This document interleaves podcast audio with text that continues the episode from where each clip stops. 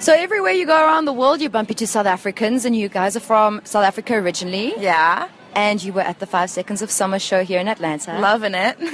How exactly did you get your tickets? You guys are from Key West in Florida. yeah, that's about 13 hours of drive away. I live five hours drive away because I go to university in Gainesville, University of Florida. And yesterday I was on Twitter at 2 o'clock. I got tickets.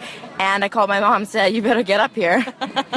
and then I also, I had to pick up the tickets and I wasn't in Atlanta. So I had to find somebody on Twitter to pick up the tickets. Wow. somebody that I could trust not to steal them. Yeah. She picked up the tickets. My mom flew up with my sister, and here we are. That is amazing. And what was your best part of the show?